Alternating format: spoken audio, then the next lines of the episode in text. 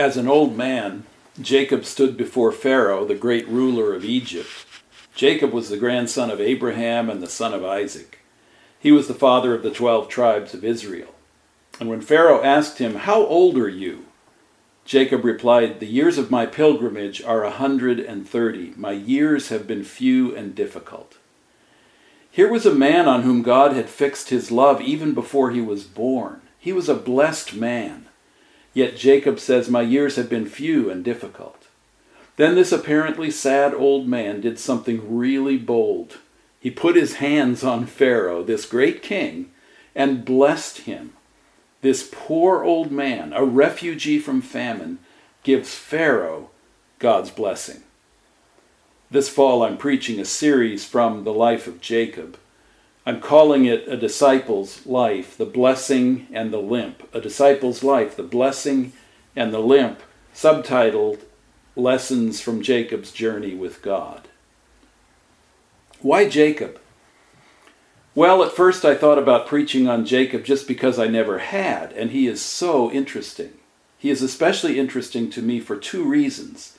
First, because he spent a good part of his adult life limping as he walked with God. I can relate to that. And second, he is a man who often took matters into his own hands to make things happen that God had promised to make happen. And sadly, I can relate to that too. But then I found myself asking a more important question. Why does our church need to think about this man, Jacob? How would his story help us to be better disciples of Jesus Christ? Jacob's life is all about the blessing of God upon him. Yet his life is a mess most of the time. He doesn't seem to know what to do with the blessing he has received.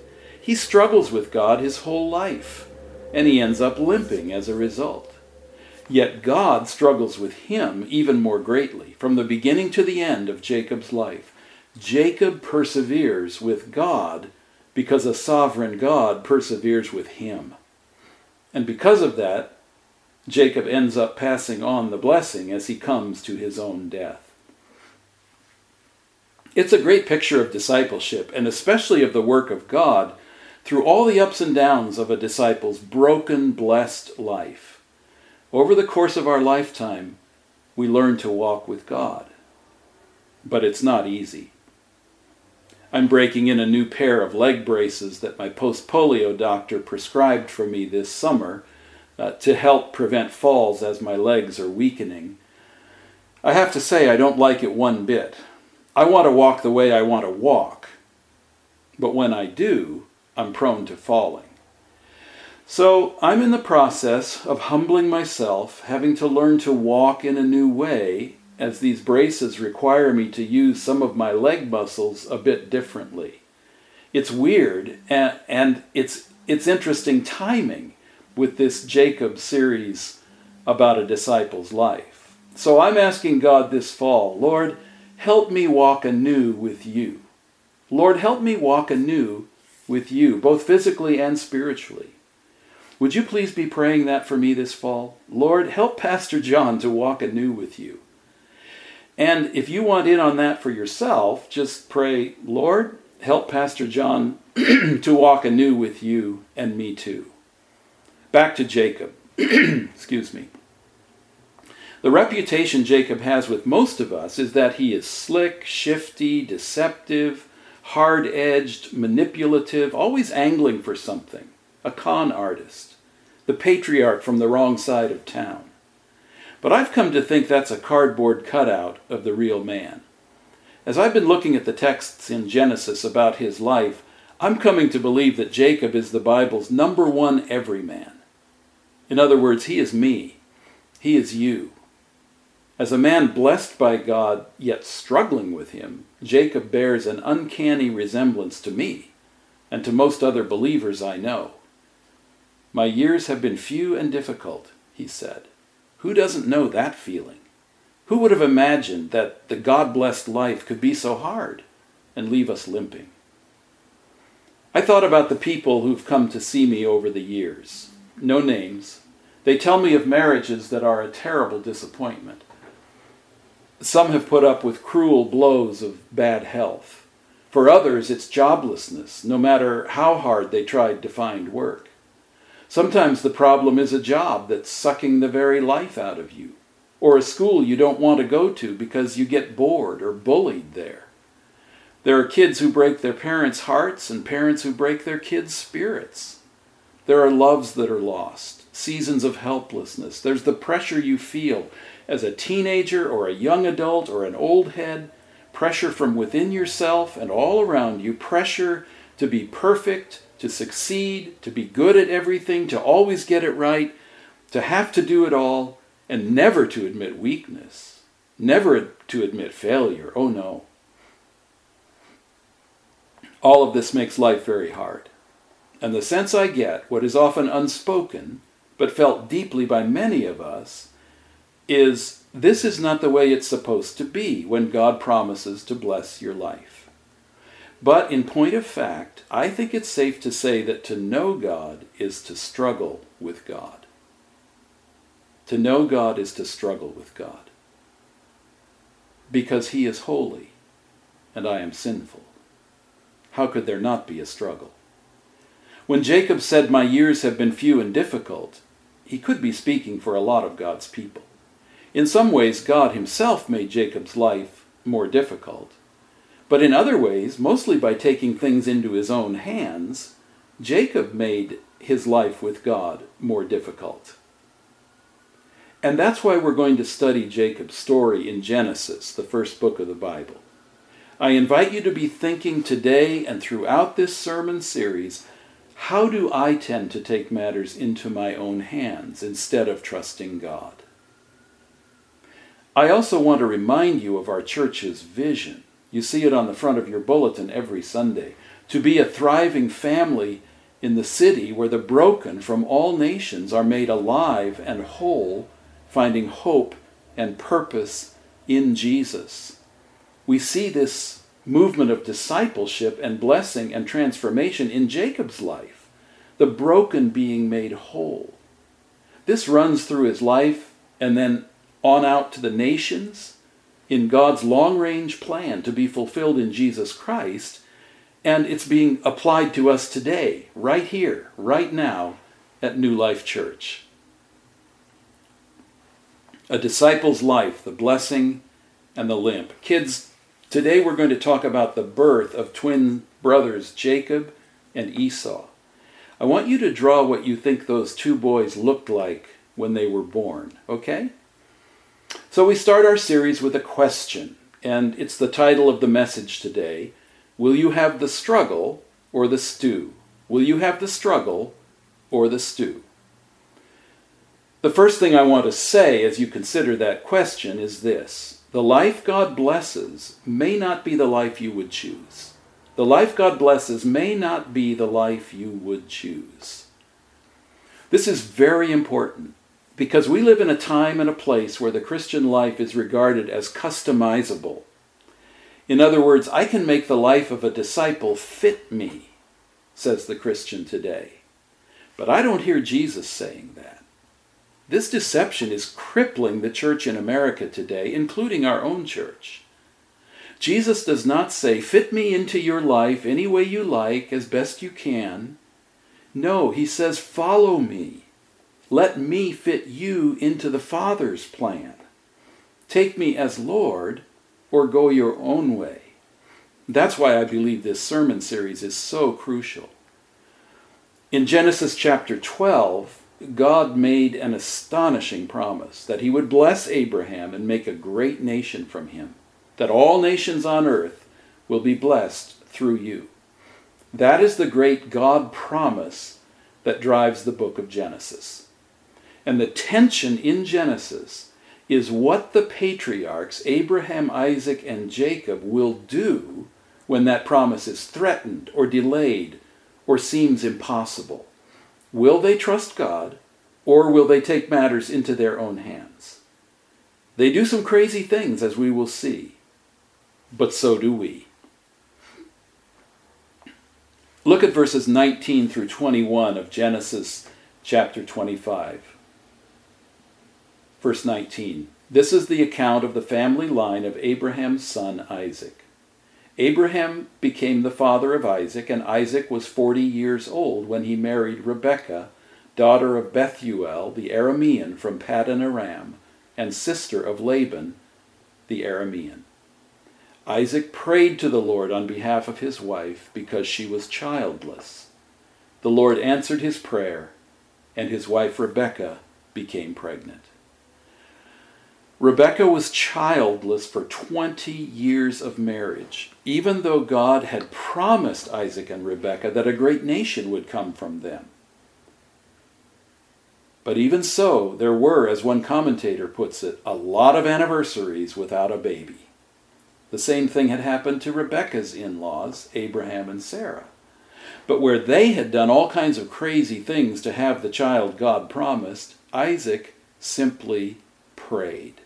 I'm sure he prayed long and hard and often, but he prayed. He waited, and he trusted God. Imagine the joy after 20 years of marriage when God answered his prayer and Rebekah became pregnant. But then trouble. Look at verse 22. The babies jostled each other within her, and she said, Why is this happening to me? So she went to inquire of the Lord. Rebecca didn't know she was carrying twins. Other mothers would talk about how they could feel their babies kicking, but for Rebecca it was like a scrimmage being held in her belly. It wasn't just uncomfortable, it was terrifying. Her words are a bit hard to translate. Why is this happening to me? Could also be something like, I can't live like this, or I can't go on this way. She's finally pregnant, but her pregnancy turns out to be unbearable. To Rebekah's credit, like Isaac, she follows her husband's lead and she inquires of the Lord in her distress. In verse 23, the Lord explains what is going on. The Lord said to her, Two nations are in your womb, and two peoples from within you will be separated.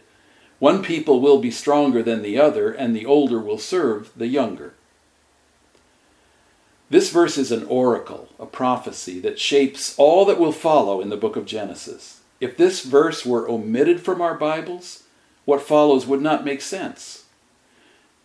And the real kicker in this declaration from the Lord is the last line of verse 23 and the older will serve the younger. That's not how life is supposed to work. In ancient culture, indeed in most cultures, the firstborn is special. The firstborn is next in line to be the head of the family after the father. I'm sure that when Rebecca heard this word from the Lord, she winced. She probably thought, oh, great, that's really going to complicate things. It wasn't a happy prospect. Then, when you read verses 24 through 26, verses that speak of the birth of the twins, uh, Esau and Jacob, you can't help but go, ew, Ew! Verse 24 When the time came for her to give birth, there were twin boys in her womb. The first to come out was red, and his whole body was like a hairy garment. So they named him Esau. After this, his brother came out with his hand grasping Esau's heel. So he was named Jacob. Isaac was 60 years old when Rebekah gave birth to them. Imagine this, you who are mothers, you look up from your hard labor and you see that your firstborn is red and his whole body was like a hairy garment. Can you say, ew? I mean, most mothers would not say that out loud, but you might be thinking to yourself, ew. That's Esau, the first boy. Now, kids, what did you draw for what Esau would look like? Well, Bible scholars think Esau looked something like this. There he is. Hello, Elmo. Red and his whole body like a hairy garment. That's Elmo. I'm sorry, I couldn't resist that. The second boy, as he's coming out, has a firm grip on the heel of the first, like a crab's claw. And he's bawling his lungs out that he didn't get to go first. Jacob's name sounds like the Hebrew word for heel, because he was a heel grabber. So when his family called Jacob's name for supper, they were calling for the heel grabber, the one who would walk behind his brother and step on his heel to make him trip. Jacob is the tripper upper. He's the brother who will do whatever it takes to get in front and take the lead. So the feuding brothers have been born Heel Boy and Hair Boy. What a pair. About this time, I wonder if Rebecca was thinking, if this is the blessed life, I'll take a little less blessing, please. That's the takeaway for us. The life God blesses may not be the life you would choose. Like Isaac and Rebekah, God has brought Christians into the blessed family of God through our faith in Jesus. You are descendants of Abraham because, like Abraham, you believed God and it was credited to you as righteousness. If you know nothing else about Abraham, know that the Bible repeats this one thing four times. Abraham believed God, and it was credited to him as righteousness. You have inherited the blessed life. Righteousness has been credited to your account because you have put your faith in Jesus Christ, the righteous one, to save you and cover you with his righteousness. And God has brought you into his blessed family. But when we determine to live by God's promise instead of by what we see, life takes on a precarious feeling. The unsettling thing we have to face is this God Himself makes it precarious. In our text, God arranges Rebekah's inability to have children, and then He ordains the sibling rivalry of her twin sons. I find that very unsettling. We can only assume then that God might be the one who pulled the plug on that job the one who brought that lingering illness, the one who allowed the heartbreak in that relationship or that failure at school, all so that we cannot see how his blessing will possibly come to us now. And therefore, we will have to live by faith that this is indeed the life blesses, this life we actually have. It's in the struggle that we learn to treasure God and his promises, to keep walking toward the glorious city we cannot yet see, to believe that if God is all we have, we actually have it all. Do you believe that? And this is the second thing, the second big thing I'd like to say as you're deciding whether to have the struggle or the stew. It's worth the struggle to treasure the life God blesses. It's worth the struggle to treasure the life God blesses. Verse 27 tells us more about the nature of these two sons. The boys grew up, and Esau became a skillful hunter, a man of the open country, while Jacob was content to stay at home among the tents. We learn that Esau's life song could have been Home on the Range. You know how it goes. Oh, give me a home where the buffalo roam, where the deer and the antelope play. That's where Esau wanted to be but not Jacob. Jacob liked civilization. He liked to stay in the tents, in the camp. The description of Jacob as a content homebody gives the sense of a man who is pleasant, likable, who goes along to get along even while he quietly makes his plans to get ahead. In verse 28, the plot thickens. Isaac, who had a, t- a taste for wild game, loved Esau, but Rebekah loved Jacob. The writer doesn't paint a very complimentary picture here. It looks like the way to Isaac's heart was through his stomach, and Esau was the hunter in the family. So the writer is essentially saying Isaac loved Esau because he put fresh meat in his mouth. And since Rebekah loved Jacob, no reason is given, Isaac and Rebekah's fairy tale romance took a dark turn for the worse here as they played favorites with their twin boys. Consider what happens in verse 29 and following to the end of our text. Once, when Jacob was cooking some stew, Esau came in from the open country famished. He said to Jacob, Quick, Let me have some of that red stew. I'm famished. That is why he is also called Edom, which means red. Jacob replied, First, sell me your birthright. Look, I am about to die, Esau said. What good is the birthright to me? But Jacob said, Swear to me first. So he swore an oath to him, selling his birthright to Jacob. Then Jacob gave Esau some bread and some lentil stew. He ate and drank and then got up and left. So Esau despised his birthright.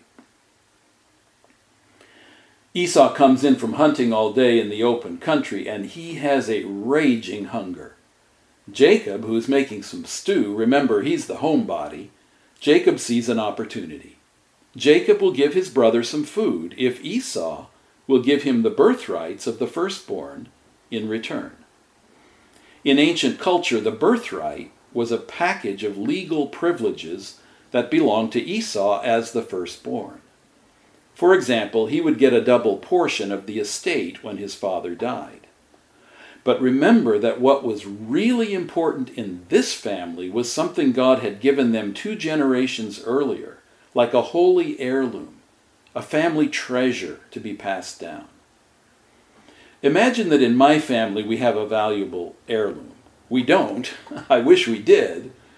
But let's say we do. And let's say it's a Stradivarius violin that my great great great grandfather played back in Sweden. When both my parents are gone, who gets the Stradivarius? Me? I hope it's me. I want it to be. Uh, you know, not one of my siblings. Well, it's not me it would be my brother Dave, because he's the firstborn, and I'm the second. But I want that Stradivarius. Can I figure out a way to make it mine somehow? Isaac's family had something far more valuable than a Stradivarius. They had the promise that God would make a great nation from the seed of Abraham. That blessing had been passed down from Abraham to Isaac, and now Esau stood next in line to be the carrier of God's blessing for the whole world. That is what Esau sold for a bowl of stew. Now we're inclined to focus on Jacob here. What a jerk to con his poor, starving brother. Jacob was sly, no doubt about it. We see here the first hints of Jacob's bent to be a deceiver and a manipulator. But in this story, the camera is squarely focused on Esau. We know this because of the last line of our text. So Esau despised his birthright. Esau is saying to Jacob, All I care about is eating. I couldn't care less about some old birthright. What good is that to a hungry man like me? And when Esau gulped down what turned out to be a very pricey bowl of stew, the text implies that he never gave it a second thought. He ate and drank and then got up and left. Bada bing, bada boom, time for a nap. Hebrews 12, verse 16 says, See that no one is sexually immoral or is godless like Esau, who for a single meal sold his inheritance rights as the oldest son. Esau's failure was not that he was hungry or impetuous, it was that he was godless. That doesn't mean he didn't believe in God. It means that God didn't matter to him. God didn't matter to him. Having God's blessing on his life was not worth the price of a single meal. He just didn't care. Here's the takeaway for us. Okay, the life God blesses may not be the life you would choose. It's hard, it's full of struggle, but it's worth the struggle to treasure the life God blesses in your life, will you have the blessed struggle with God, or will you have the tasty temporary stew? Jacob, for all his conniving, saw what mattered most in life. He understood at some level how valuable God's blessing was. His chief failure was taking matters into his own hands rather than trusting in God's promise. But again, our focus here is primarily on Esau. Beware of the tendency in all of us to be Esau, to value only what satisfies you now, in the moment. It wasn't that Esau didn't want his birthright. It was that he wanted Jacob's stew more. He despised his birthright by putting a garage sale price tag on it. A bowl of stew? Really? God just did not matter to him. He was godless. The New Testament calls this tendency in all of us the flesh, or the old man. Our fallen, sinful, broken human nature drives us toward satisfying ourselves at any cost. We suffer from the overwhelming bent to care nothing about what God says is valuable. We want what we want, and we want it now. We believe in God, we just don't care about what He wants. Can you see this at work in your own life?